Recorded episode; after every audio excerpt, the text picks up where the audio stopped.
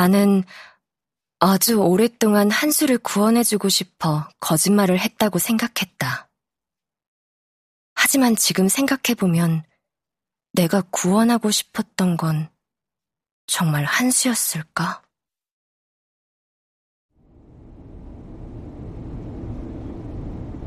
비행기가 곧 하강할 테니 자리로 돌아가 안전벨트를 매라는 기내 방송이 나온다.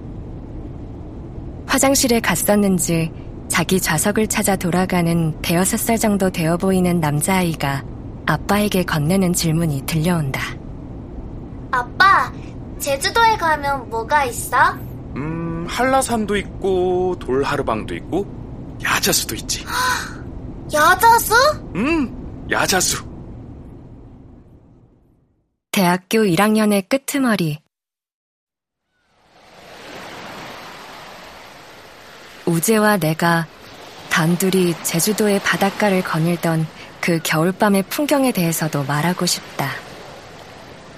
끝없이 밀려오는 파도 소리만 들릴 뿐 고요했던 그 밤바다에도 해변을 따라 늘어선 야자수들이 있었다. 아마도 우재와 단둘이 있다는 사실에 달떴던 거겠지만 나는 평소보다 말을 많이 했고 어떻게든 둘만의 시간을 조금 더 이어나가고 싶었다. 제주도는 정말 한국 같지가 않아.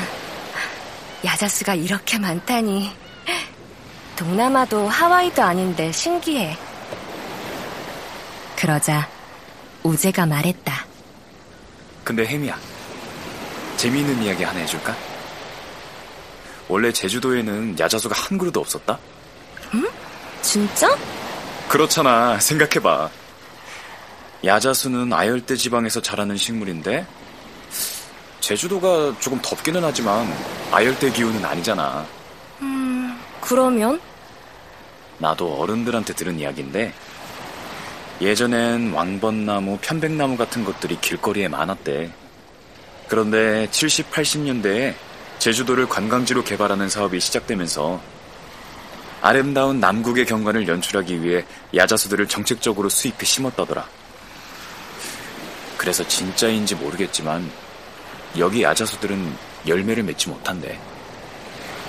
그 이야기에 오래전 독일에서 살던 시절에 우리 가족이 무엇보다 나의 이모들이 떠올라 버린 건 왜였을까? 황량한 바닷가에 묵묵히 서 있는 야자수들을 보면서 이국적인 풍경을 위해 뿌리채 뽑아 기후와 토양도 맞지 않는 곳에 심었다니 너무하네. 정말 너무해. 슬프고 사나워졌던 그 밤의 마음은 지금도 선명히 생각난다. 하지만 이제 그보다 더 간직하고 싶은 건 고운 모래사장에 털썩 주저앉으며 우재가 한 말이다.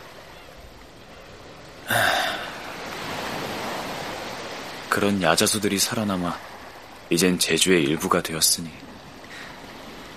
정말 아름다운 일이지?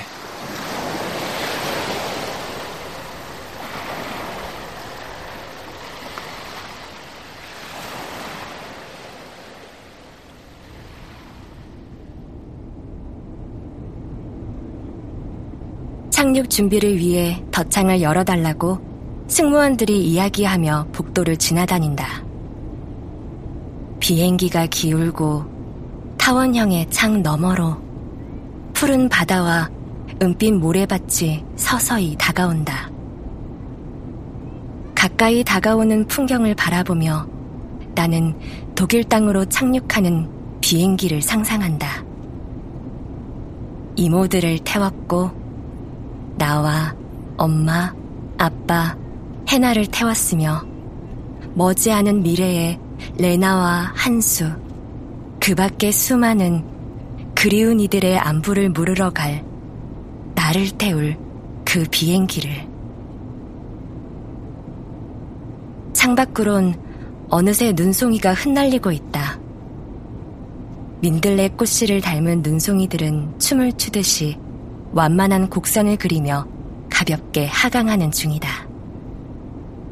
얼마 안 있어 내가 탄 이 비행기도 착륙할 것이다. 천천히 속도를 줄여서 온통 흰빛으로 눈부실 활주로 위로. 나는 창밖을 바라보다 등을 바로 세우고 자세를 고쳐 앉는다. 비행기 바퀴가 곧 지면에 닿기를 기다리면서. 그러고 나면 우재에게 전화를 걸고 이렇게 말해야지. 안녕. 그동안 잘 지냈지?